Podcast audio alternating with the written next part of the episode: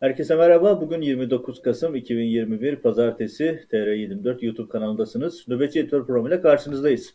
Gündemin öne çıkan başlıklarına bakacağız. Onları beraber yorumlayacağız. Evet gündeme bu haftaya dair bir projeksiyonla başlamak istiyorum. Şöyle ki kritik bir haftaya girdik. Kritik bir hafta özellikle iktidar cephesinden ve muhalefet cephesinden önümüzdeki dönemin belirleyici olacak bir takım adımları gelecek. İktidar cephesinden gelecek olan adım şu. MHP ile birlikte hazırladığı Erdoğan'ın, AKP'nin MHP ile birlikte hazırladığı seçim yasası bu hafta gündeme gelebilir. Yasalaşma süreci ilan edilebilir, başlayabilir. Ee, neden çok önemli? Şu açıdan çok önemli. Çünkü iktidar bir süredir seçimi masada kazanabilmek için bir takım çalışmalar yapıyor. Seçim sistemiyle oynayıp iktidar lehine daha fazla milletvekili, daha fazla oy edinebilecek bir takım düzenlemeler yapıyor. Seçmen bölgelerinin değiştirilmesi, barajın düşürülmesi gibi bir takım düzenlemeler var. Muhalefet cephesinde ise gündem biraz daha farklı. Onlarda da muhalefet bloğunun hazırladığı seçim kazanmaları halinde uygulayacakları yeni anayasa taslağı var. Muhalefet blok olarak bir anayasa taslağı hazırladı. Bunu bu hafta kamuoyuna açıklamaları bekleniyor. Yani Türkiye gündemine damga vuracak, daha doğrusu önümüzdeki dönemin e, ne yönde seyredeceğine dair önemli iki gelişme bu. Bu gelişmeyi başla, e, hatırlatarak bültene başlayayım. Eğer iktidar partisi ve bileşeni MHP seçim yasasını meclisten geçirmek ve uygulamaya koymak isterse bunun şöyle bir anlamı daha olacak. 2022 ilkbaharına kadar erken seçim olmayacak. Biliyorsunuz muhalefeti erken seçim için bastırıyor. İktidar cephesi ise seçimi garantiye alacak formülleri hayata geçirmeden yeni bir seçim düğmesine basmayı düşünmüyor. Tabii seçim yasasında şöyle bir uygulama var biliyorsunuz. Eğer seçimle ilgili bir düzenleme yapılırsa o bir yıl süreyle uygulanamıyor. Yani iktidar partilerinin seçime giderken yasaları lehine değiştirmesini engellemek için uygulanan bir sistem. Bu sistem gereğince eğer meclisten geçer bir yasal düzenleme yapılırsa bu yasal düzenlemenin onaylandığı, yürürlüğe girdiği tarihten itibaren bir yıl süreyle seçimde uygulanamıyor. Dolayısıyla iktidarın seçimi 2022 ilkbaharına, hani 2022 Haziran'da olması gereken 2023 Haziran'da olması gereken seçimi 2022 2023'ün ilkbaharına bırakma ihtimali de ihtimal dahilinde oluyor. Ama sonuçta bunların hepsini bu hafta ortaya dökülecek olan taslakta görebileceğiz. Ve bu taslak iktidar lehine ne tür ayak oyunları getiriyor onu da beraberinde göreceğiz. Önemli bir e, gelişme hem iktidar cephesinden hem de muhalefetin iktidar perspektifini görme açısından önemli gelişmeler. Bunları aktararak bültene başlamış olayım. Evet, bültende Erdoğan'dan bir bölüme devam ediyorum. Erdoğan Türkmenistan'daydı. Türkmenistan seyahati dönüşündeki Türkmenistan seyahatinde e, yürüyüşüyle alakalı konular hep gündemdeydi. Bu sefer farklı bir şey daha gördük. Türkmenistan seyahatinde Erdoğan'ın özellikle sağ ayağına başka bir destekleyici malzeme kondu. Ne olduğunu bilmiyoruz ama pantolonun altında başka bir destekleyici malzemenin olduğu gözüküyor. Çünkü o pantolonun altından fark edilebiliyor. Yani Erdoğan'ın sağlığıyla ilgili arayışları sarayın devam ediyor. Ve sağlığındaki bozulmanın e, giderek e, arttığı da yürüyüşünden ya da işte duruşundan anlaşılabiliyor. Ama gündeme getireceğim konu biraz farklı. Erdoğan Türkmenistan dönüşünde uçakta uzun bir röportaj vermiş. E, İletişim Başkanlığı röportajı uzun uzun yayınladı. Ben de oradaki e, röportajı satır alanından kadar detaylı bir şekilde okudum. Dikkat çekici bir bölüm var. Yani dikkat çekici bölümden kastım şu. E, soru, gazetecilerin, tırnak içerisinde söylüyorum, gazetecilerin verdiği sorular, sorduğu sorular ibreti alem. Yani sorular gerçekten ibreti alem ama Erdoğan'ın cevapları biraz daha ibreti alem. Ee, orada bir bölüm var. Özellikle dikkatinize çekmek istediğim konulardan bir tanesi şu. Diyor ki Birleşik Arap Emirlikleri ile ilgili ziyareti sorulması üzerine yani normalde bir gazeteci şu soruyu sorardı. Siz uzun zaman 15 Temmuz'dan akabinde 15 Temmuz'un arkasından gelen süreçte uzun zaman Birleşik Arap Emirlikleri'ni 15 Temmuz'un faili, sponsor olarak suçladınız. Bu konuda ağır ithamlarınız oldu ama şimdi kendisini kırmızı halıda karşıladınız ve 10 milyar dolarlık bir anlaşma paketi üzerinde konuşuyorsunuz. Çelişkisini ortaya koyup akabinde soruyu sormak gerekirdi. Tabii ki böyle bir soru sorulmamış kendisine ve e, bu sorun içerisinde bir şey daha var. E, Erdoğan, Birleşik Arap Emirlikleri yönetimiyle ilişkileri nasıl düzeldiğini anlatıyor ve içeride bir cümle kullanıyor. Aynı cümle şu, e, ifadesi aynen şu şekilde hani yatırımları anlattıktan sonra söylüyor. Hakikaten adeta bir aile, kendi ifadesini okuyorum. Hakikaten adeta bir aile hassasiyeti içerisinde bir ticaret oldu. aile hassasiyeti içerisinde bir ziyaret. Düne kadar 15 Temmuz'un finansörü, faili, organizatörü dediğiniz kişiyle aile içerisinde bir hassasiyet yapıyorsanız, önceki söylemlerinizin hepsinin yalan olduğu artık tartışma götürmez. Dahası 10 milyar dolarlık bir yatırım sözü almakla birlikte ki bu yatırım sözü hayata geçmiş değil. Ne kadarı geçeceği belli değil. Çünkü daha önce Katar'dan da benzeri bir yatırım sözü alındı ama o yatırım sözü çok cüzi oranda gerçekleşti. Benzeri bir durum yine karşımızda var. Dolayısıyla bu turu takip edeceğiz. Gerçekten yatırım olacak mı ayrı bir konu. Ama para gelince 15 Temmuz unutulabiliyor. Şehitlerin e, kanı unutulabiliyor demek ki Erdoğan için. Ve bunun ifadesi çok enteresan. Aile hassasiyeti içerisinde. Evet darbecilerin failiyle bir aile kucaklaşması enteresan bir durum oldu Erdoğan adına ve bunu bu şekilde ifade etmesi hayli dikkat çekici. Bu röportajın bu bölümündeki bir bölüm daha var. O da şu Erdoğan Mısır ve İsrail'le de bir takım değişiklikler olduğunu. Çünkü biliyorsunuz iki ülkeyle ilgili Erdoğan'ın yoğun e, eleştirisi, tepkisi, e, ağır ifadeleri vardı. Ve özellikle Mısır'la sesi darbesinden sonraki süreçte yaşanan gerginlik, İsrail'de zaten uzun zamandır olan gerginlik dondurulmuş vaziyetteydi. Erdoğan bu iki ülkeyle de adım atacağını, yakında bu ülkelerle ilgili bir takım gelişmeler olacağını ifade ediyor. Yani Erdoğan'dan bir U dönüşü daha görmüş olduk. Erdoğan o kadar çok döndü ki artık e, ne tarafı istikamet, ne tarafı dönüş onu ayırt etmek mümkün değil. Bunu biz bile anlayamıyoruz, takip edemiyoruz. Çünkü çok sık döndüğü için yakalamak çok kolay değil. Ama bunun uluslararası arenada bir başka anlamı daha var. O da şu. Putin'i rahatsız edebilecek gelişmeler bunlar. Çünkü Erdoğan özellikle son dönemde Putin'den yavaş yavaş ayrılma, daha çok batıya, İngiltere ekseninde batı bloğuna dönmek gibi bir takım çabaların içerisinde. Mısır ve İsrail yapılan yakınlaşma da böyle bir çabanın sonucu. Ama bu çaba işte özellikle Erdoğan'ın Türkmenistan dönüşü ifade ettiği bir takım Kırım ve Ukrayna meselelerindeki duruşları da Rusya'nın tepkisini çekmeye aday gelişmeler ve İsrail-Mısır açıklamaları da Putin'in tepkisini çekmeye aday muhtemel muhtemel ki Putin Erdoğan arasında önümüzdeki günlerde yeni bir telefon görüşmesi, belki Erdoğan'ın yeni bir ziyareti söz konusu olabilir. Bu da ziyaretin satır aralarından önemli gündemlerden birisiydi. Evet Erdoğan'ın konuşmasına yine devam edelim. Erdoğan e, beraberindeki gazetecilere konuşmuş ama konuştukça dolar yükseliyor. Yine aynısı oldu. Erdoğan konuştukça dolar yükselmeye devam etti. Çünkü Erdoğan ısrarla yeni ekonomik model adı altında bir e, söylem e, kullanıyor. Aslında ortada yeni bir ekonomik model yok çünkü hiçbir ekonomi uzmanı bunu model olarak tanımlayamıyor. Erdoğan batırdığı ekonomiyi, çöktüğü, çöker, çökerttiği ekonomiyi yeni ekonomik model adı altında satmaya çalışıyor. Bunu yaparken de piyasalar hemen tepki veriyor. İşte Erdoğan'ın açıklamasının hemen sonrasında dolar 12.85'e kadar yükseldi. Daha sonra kar satışlarıyla saat 3 civarında Türkiye saatiyle söylüyorum 12.80'e gerilemişti ama ilerleyen dakikalarda tekrardan bir artış söz konusu oldu. Ve bütün bu artışın kaynağı Erdoğan'ın söylemleri. Çünkü Erdoğan yine diyor ki e, faiz lobileri, işte bir türlü açıklanamayan, bir türlü ortaya konamayan, e, neden olan, e, bir türlü ortaya konamayan o meşhur dış güçler söylemi Erdoğan'ın yine dilinde. Erdoğan böyle konuştukça faiz e, konusundaki yaklaşımları e, polemikleri arttıkça dolar tutulamıyor. Dolar 12.85'te görmüş oldu. Rakam giderek yükseliyor. E, tabii böyle bir aşamada geçen haftadan sarkan bir başka gündem var. Onu da hatırlatmış olayım. Milli Güvenlik Kurulu da ekonomi meselesine el attı. Artık e, dolara Milli Güvenlik Kurulu e, MGK el attı diyebiliriz. Ve MGK'nın bir e, ifadesinde satır arasındaki ifadesi çok dikkat çekiciydi. Artık ekonomiyle ilgili eleştiriler, iktidarın ekonomi politikalarına yönelik eleştiriler artık milli güvenlik sorunu kapsamına alınıyor. Bu da MGK ile yapılan açıklamanın bir başka sonucu. Yani ekonomiyle ilgili bir eleştiride bulunursanız bunlar bir tehdit sınıfına alınıyor ve MGK eliyle yapılıyor. MGK biliyorsunuz devletin aslı sahibi gibi davranıyor Türkiye tarihi boyunca bu şekilde oldu. Şimdi bu konuya ekonominin de eklenmiş olması önümüzdeki dönemde muhalefet üzerinde kurulacak olan ya da toplum üzerinde kurulacak olan baskının bir başka yansıması ve bu önemli bir gösterge. Tam bu noktada e, uluslararası basından bir alıntıyla devam edelim. Aynı konu Financial Times dünyanın önde gelen ekonomi gazetelerinden bir tanesi. Türk lirasında yaşanan krizin sorumlusunu doğrudan Erdoğan olarak açıklıyor.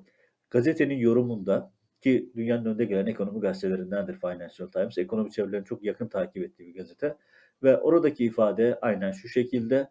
Türkiye'nin karşı karşıya aldığı asıl mesele Erdoğan'ın daha ne kadar iktidarda kalacağı. İktidarda kalacak mı, tekrar seçim kazanacak mı sorusunu uluslararası basın da artık konuşmuyor. Sorun, konuşulan konu ne kadar iktidarda kalacağı ve buna bağlı olarak da ne kadar ülke ekonomisine zarar vereceği. Financial Times'ın yorumu da bu yönde ve büyük düşüşün Türk parasındaki erimenin kaynağı Erdoğan'ın kendi politikaları, söylemleri ve özellikle Merkez Bankası üzerindeki e, icraatları olduğunu kayda geçiyor. Ve bu da tabii haberin önemli taraflarından bir tanesi de şu bir köşe yazısı ya da bir e, kişisel yorum değil, gazetenin yayın kurulu imzasıyla çıkan bir e, haber, analiz ve şöyle bitireyim, Türk ekonomisinin gidişatının hiç de iyi olmadığını anlatmış oluyor Financial Times. Dünya piyasalarına önemli bir gösterge. Yani elde pozitif, umut veren, Türk ekonomisini de düzelmeye yönelik en ufak bir işaret yok. Bu da e, uluslararası basının da artık dikkatinden kaçmıyor. Gene tekrar Türkiye gündemine dönelim. Yine insan hakları ihlallerine dönelim. Erdoğan rejiminin en de temel, en demirbaş konularından bir tanesi biliyorsunuz. insan hakkı ihlalleri meselesi. Tam gaz devam ediyor. Hiçbir şey insan hakkı ihlalleri konusunda rejimin aparatlarının e, zayıflamasına, yavaşlamasına bile müsaade etmiyor. İşte bunlardan bir tanesi çıplak arama mevzusu. Cezaevlerinde yapılan çıplak arama aylarca yıllarca gündem yaptık. Ömer Faruk Gergerlioğlu HDP milletvekili bu konunun bayraktarlığını yaptı. Konu uzun süre gündeme geldi. Çok tartışıldı ve iktidar sonunda kabul etmek zorunda kalmıştı. Önce inkar ettik konuydu. Hatta o inkarı çok hakaretamiz neden e, ifadelerle yapmıştı Özlem Zengin, AKP Grup Başkan Vekili. Oradaki tedbi, e, tepki sebebiyle Grup Başkan Vekilliğinden genel merkeze çekilmek zorunda kalmıştı. İktidar daha sonra burada bir düzenleme yaptı. Çıplak aramayı kaldırdı. Detaylı arama diye bir ifade koydu. Ama cezaevlerinden gelen bilgiler uygulamanın aynen devam ettiğini gösteriyor. Hatta detaylı aramanın istismar edilmeye devam ettiğini, söz konusu yasal düzenlemede işte herkese tek kullanımlık bir e, önlük verileceği gibi bir takım bilgilerin, e, bir takım şartlar vardı yeni düzenlemede. Maalesef bunlar da uygulanmıyor. Bu konuyla ilgili Türkiye İnsan Hakları ve Eşitlik Kurumu'nun cezaevlerine dönelik bir raporu yayınlandı ve bu rapor özellikle Doğu ve Güneydoğu Anadolu'daki yani Türkiye'nin her yerinde var ama orada Batman ve özellikle o bölgede birkaç cezaevinde çok daha ağır uygulamalar yapılmış. Bunlar da dikkat çekici. Yani yasa yapmakla bir şey olmuyor. Yasaların uygulanması konusunda da çok ciddi adımlar atılmalı. Maalesef çıplak arama gibi insan onuruna yakışmayan uygulamalar cezaevlerinde devam ediyor. Buradan yine aynı insan hakları ihlallerinden devam edelim. Metin Gürcan kendisi eski bir asker, İyi Parti şey Deva Parti kurucularından kendisi. Ee, Deva Parti'nin e, stratejiler strateji uzmanlarından bir tanesi. Biliyorsunuz geçtiğimiz haftadan böyle gözaltında e, ve iddia siyasi ve askeri casusluk gibi e, siyasal ve askeri casusluk amacıyla e, devletin gizli belgelerini elde etme gibi bir suçlamayla böyle çok soyut bir suçlama ve kendi yani açıkçası Metin Gürcan'ın e, yazdıklarına katılmıyorum, söylediklerine katılmıyorum. Bana göre son derece sorumlu bir kafa yapısı var. Ama hiç önemli değil. Demokrasi her türlü sorumlu görüşün de ifade edilebilmesini gerektirir. Metin Gürcan'ın gözaltına alınması ve bu konulardan sorgulanması Erdoğan rejiminin e, yaptığı insan hakkı ihlallerinden bir başkası, despotik uygulamalardan bir başkası. Yani sorulan sorular bugün ortaya çıktı. Sorulan sorular işte Metin Gürcan'a yabancı gazetecilerle ne konuştunuz, yabancı temsilcilerle ne konuştunuz? Ya bir siyasetçinin, siyaset analistinin, askerin ya da kaldı ki Metin Gürcan aynı zamanda Ermenitör dahil olmak üzere çeşitli platformlarda yazı yazan bir isim. Gazetecilerle konuşmasından daha doğal hiçbir şey olamaz. Yabancı isimlerle konuşmasından, siyasetçilerle konuşmasından daha doğal hiçbir şey olamaz. Bunlardan dolayı birisi askeri casuslukla, siyasi casuslukla suçlanamaz. Dolayısıyla Metin Gürcan'a yapılan şeyin hukuki olmadığı bizzat bir e, siyasi linç girişimi olduğunu göz ardı etmemek gerekiyor. Adını koymak gerekiyor. Tıpkı Osman Kovala, Selahattin Demirtaş gibi. Bu da tamamen rejimin bir intikam operasyonu. Metin Gürcan'ın yazdıklarından, söylediklerinden rahatsız olan iktidarın askeri ya da siyasi casusluk gibi e, bir nevi her şeye uydurdukları, aslında hiçbir karşılığı olmayan bir suçlamayla yaptıkları bir e, siyasi linç faaliyeti. Bunu da adını koyalım. Burada tabii Deva Partisi'nin cılız tepkisini de not etmeden geçmemek gerekiyor. Partinizin kurucularından, önemli isimlerinden bir tanesi böyle bir gerekçeyle gözaltına alınıyor ve parti bakalım edelim modunda. Bu da çok büyük bir e, ayıp bu parti için. İktidara aday olan, iktidar namzeti bir partinin daha güçlü tepki koyması gerekirdi ama bunu da göremedik. Ve Metin Gürcan'la ilgili son bir anekdotu daha aktarayım. O da şu, kendisi bir yıldır hem fiziki hem de teknik takipteymiş. Yani yaptığı görüşmeler, e, yaptığı yazışmalar, e, buluşmaların hepsi kayıt altına alınmış. Bu da iktidarın muhalif hareketler üzerindeki baskısının bir başka örneği. Buradan yine aynı mihvalde devam edelim. Osman Kavala meselesi. Biliyorsunuz Osman Kavala ile ilgili Cuma günü bir tahliye beklentisi vardı. Çünkü daha önce iktidar çevrelerinden sızan bilgiler 26 Kasım'daki duruşmada tahliye edilme ihtimalinden bahsediyordu. Ama olmadı. Kavala'nın tutukluk hali devam ediyor. Kavala'nın mahkemesi evlere şenlik bir mahkeme. Yani iddianamesinden tutun yargılanmasına kadar her şey e, siyasi bir komplodan başka bir şey değil. İktidar cephesi Erdoğan için bir kan davasına dönüşmüş durumda. Siyasi rehin olarak tutuluyor. Sıkkı Demirtaş gibi. Siyasi rehin olarak tutulup Batı'ya karşı, Amerika'ya karşı bir nevi pazarlık unsuru olarak kullanmaya devam ediyor Erdoğan. Bugün önemli bir gün yani 29 Kasım tarihi. Neden? Çünkü Osman Kavala'nın serbest kalmasına yönelik ahim kararı vardı biliyorsunuz. Ahim kararı uygulanmıyordu. Erdoğan uygulamıyordu ahim kararlarını. Ve ahim kararlarının uygulanmaması sebebiyle ilgili olarak Avrupa Konseyi Bakanlar Komitesi'nin Türkiye'ye tanıdığı bir süre vardı. Yani bakanlar ahime kararlarına uyun diye Türkiye'ye verilmiş bir süre vardı. Bu da aslında Avrupa'nın bir başka ayıbı. Böyle bir süre verilmiş olması bile Avrupa için yüz karası bir durum. Çünkü Türkiye ahim kurallarını uygulamak zorunda. Atılan uluslararası anlaşmalar var, imzalar var. Ve bugünkü toplantı, işte bugünkü süre yani ahim e, kararına uyun diye verilen süre bugün doluyor. Bugün dolduktan sonra olacak olan şey şu, Bakanlar Komitesi yarın bir toplantıya başlıyor ve bu toplantıyla birlikte 3 günlük toplantının sonunda Türkiye'ye karşı 30 Kasım 2 Aralık tarihleri yapılacak olan toplantı, Bakanlar Komitesi toplantısından sonra e, Fransa'nın Strasbourg kentindeki toplantıdan sonra Türkiye ile ilgili atacak olan karar, e, adıma karar verilecek. Ne olabilir? Türkiye hakkında yaşam süreç başlatılabilir. Daha da ileri giderse Türkiye e, bir takım yaptırımlara muhatap olabilir ve bir takım e, yasa süreçlerin sonunda Türkiye ihtar süreciyle birlikte ahimdeki süreçten sonra Avrupa Konseyi'nden çıkartılabilir. Bu şekilde önemli sonuçlar doğurabilir. Ee, Avrupa Konseyi üyeliğinden çıkarılması veya oy hakkının askıya alınması gibi seçenekler masada bulunuyor. Önemli bir yaptırım. Bakalım Avrupa Birliği bu yaptırımı alacak mı? Bu konuda bir adım atacak mı? Gelişmeleri izleyip size aktarmaya devam edeceğiz. Ee, buradan Erdoğan'a Türkiye içerisindeki uygulamalarına geri dönelim. Ee, Erdoğan e, Türkmenistan'daydı ama aynı anda televizyonlarda Erdoğan İzmir'de canlı yayında gözüküyordu. Tabii herkesin e, dikkatini çekti. Nasıl yani diye insanlar birbirine sordular. Çünkü Erdoğan aynı anda birden fazla yerde olması mümkün değil. Kimsenin böyle bir şansı yok. Erdoğan'ın İzmir'deki 26 Kasım'da çekilen programları dün akşam itibariyle televizyonlarda canlı olarak yayınlandı ve iki gün önce çekilen programlar 28 Kasım'da canlıymış gibi ekranlara verildi. Daha önce benzeri örneklerini bunu görmüştük ve bu örnekler e, daha önce canlıymış gibi insanlara sunuldu. Hatta öğle saatlerinde çekilen televizyonda e, televizyon temsilcileriyle yaptığı yayın akşam televizyonlardan canlıymış gibi basıldı. Bu şekilde millete tabiri caizse yutturulmuştu. Burada ise enteresan daha enteresan bir durum yapıldı. Erdoğan konuşuyor, arkasında 26 Kasım yazıyor zaten.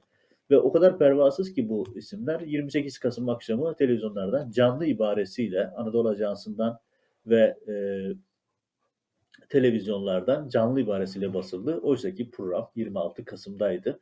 Artık hani önceden basılmış programları canlı gibi verme noktasında e, bir adım daha ileriye gittiler. İnsanların gözünün içine baka baka yalan söylüyorlar. E, iki gün önce çekilmiş programı canlı diye ekranlardan veriyorlar. E, tabii bu aklımıza başka sorular da getiriyor. E, başka hangi programlarda bu tip şeyler yapıyorlar? Çünkü burada çok bariz bir e, artık bunu görmemezlik mümkün değil. Çünkü Erdoğan'ın oturduğu kürsünün arkasında 26 Kasım zaten yazıyor. Yani ekrana baktığınız anda onun o programın yeni olmadığını görebilirsiniz. Ama burada tabii saraydaki iletişim başkanlığı, Fahrettin Altun ve ekibinin e, ne işler çevirdiği sorusu tekrar gündeme geliyor. Çünkü bu kadar bariz bir hatanın yapılması mümkün değil. Burada başka bir hesaplaşma, başka bir taht oyunu söz konusu. Ama en nihayetinde biz şöyle bir tabloyla karşı karşıyayız. Hani yarın bir gün hani hak vaki olur, Erdoğan hayatını kaybeder. Belki biz günlerce duyamayabiliriz. Çünkü saray rejimi artık bunun yolunu yapıyor. Günler önce çekilmiş yayınları gündüz e, çekilen programları akşam yayınlamak ya da günler öncesi yapılan çekimleri bugün çekilmiş ve canlıymış gibi sunmak gibi bir takım dahiyane işler yapıyorlar. Bu da onlardan bir tanesi oldu. Bakalım yarın başka ne tür ciddilikler göreceğiz Fahrettin ve ekibinden izleyip göreceğiz. Buradan sağlıkla ilgili çok önemli bir gelişmeye geçelim. Bugün tüm dünyada en çok konuşulan konulardan bir tanesi, dünya trendleri içerisinde olan bir tanesi Omikron. Yani Dünya Sağlık Örgütü'nden yapılan bir uyarı. Omikron ne? Yüksek risk grubu, yeni varyantı. Hani bir Covid belamız e, hiç bitmiyor ve sürekli yeni varyantlarla dünyanın başına bela olmaya devam ediyor. Dünya Sağlık Örgütü yeni varyant için uyarı yaptı. Çok yüksek riskli bir durum. Hatta birçok ülke sınırlarını kapatmaya başladı. Bunlardan bir tanesi Japonya. Japonya 30 Kasım itibariyle yani yarın itibariyle sınırlarını kapatıyor. Güney Afrika'dan yapılan birçok uçuş durduruldu ve İngiltere, Hollanda, Almanya gibi, Çek Cumhuriyeti gibi birçok ülkede varyantın etkileri gözüküyor. Cuma günü de Belçika'da benzeri bir örnek görülmüştü. Dolayısıyla varyant hızla yayılıyor ve daha etkili, daha yayılan, daha hızlı yayılan ve daha öldürücü bir e, varyant türü ve bu dünya ekonomisinde sarsmaya şimdiden başladı. Birçok ülkede uçuşlar durduruluyor, sınırlar kapatılıyor ve yeni bir takım tedbirler alınıyor. Dolayısıyla önümüzde daha riskli bir e, tablo doğacak gözüküyor. Bunun ekonomiye yansımaları, siyasete, seyahate yansımaları da mutlaka olacak. Ama Dünya Sağlık Örgütü'nün uyarısını tekrar hatırlatalım. Çok riskli bir durumla karşı karşıya olduğumuzu belirtiyor Dünya Sağlık Örgütü ve mutlaka temizlik, maske ve hijyen kurallarına uyulması gerektiğini hatırlatıyor. Buradan son bir e, hatırlatmayla bülteni bağlayalım. Aslında iki, iki noktayla bülteni bağlayalım. Bir tanesi şu, HDP ile ilgili siyasi e, siyasi gelişmeler var. Kapatma davası ile ilgili başsavcı bugün Yargıtay Başsavcısı mütalasını sunmuş. Aslında yapılan şey tiyatrodan ibaret. Çünkü HDP ile ilgili suçlamanın saraya kaynaklı olduğu ve seçim yatırımı olduğunu herkes biliyor. Böyle bir süreç uygulanıyor. İşte şimdi savcı mütalasını verdi. Sonra tekrar e, HDP'den savunma alınacak, e, Anayasa Mahkemesi toplanacak, görüşme karar verecek vesaire ama beklenti şu ki iktidar ne zaman seçim kararı alırsa HDP ile ilgili kararı da seçimden az önce hayata geçirip seçimde kendilerine avantaj elde etmeye çalışıyorlar. Bültenin son konusu ise Lodos. Türkiye Lodos'a teslim olmuş durumda. Sosyal medya, internet, televizyon medya tamamı gündem Lodos'ta yaşanan görüntüler, uçan çatılar, devrilen kuleler vesaire ya da işte motokuryelerin başına gelenler. E, bütün bunlar bize aslında bir şeyi hatırlatıyor. Türkiye doğal afetlere son derece hazırlıksız. Ya alt tarafı bir Lodos esti tamam şiddetli esebilir ama öngörülebilen bir şey. Bunlar önceden haberdar edilebilen şeyler. Yani ansızın lodos ortaya çıkmıyor. Bu meteorolojinin çalışmadığı, kent güvenliğinin düzgün çalışmadığında bir başka göstergesi. Normal medeni ülkelerde rüzgarın ne zaman nereyi vuracağı önceden belli olduğu için insanlar uyarılır, insanlar tedbir alırlar. Ee, bir takım tedbirler yürürlüğe konur ki can kaybı olmasın. Türkiye'de benim yayını hazırladığım saatte 4 can kaybı ve 30'dan fazla yaralı vardı. Düşünün sadece Lodos'ta bunlar oldu. Allah korusun bir de Türkiye esaslı bir depremle karşılaşırsa ne olacak sorusunu yine önümüze getiren bir haber bu. Lodos'ta can kayıpları olup hayat felç oluyorsa Allah korusun depremde Türkiye'de neler olur? Bu soruyu da tekrar gündeme getirmiş olalım. Çünkü deprem bir Türkiye gerçeği ve biz bu deprem meselesine maalesef hazırlanmama konusunda inat etmeye devam ediyoruz. Lodos'ta bu kadar kayıp depremde neler olur düşünmek bile istemiyoruz. Evet 29 Kasım 2011 Pazartesi'den benim gündemden seçtiklerim böyleydi. Yeni nöbetçi editörlerle, yeni bültenlerle TR24 ekranlarında olmaya devam edeceğiz. Kanala abone olur, yorum yazar, bildirimleri açarsanız daha fazla kitlere ulaşma imkanı doğar. Konudaki hatırlatmayla bülteni bitirmiş olalım. Görüşmek üzere.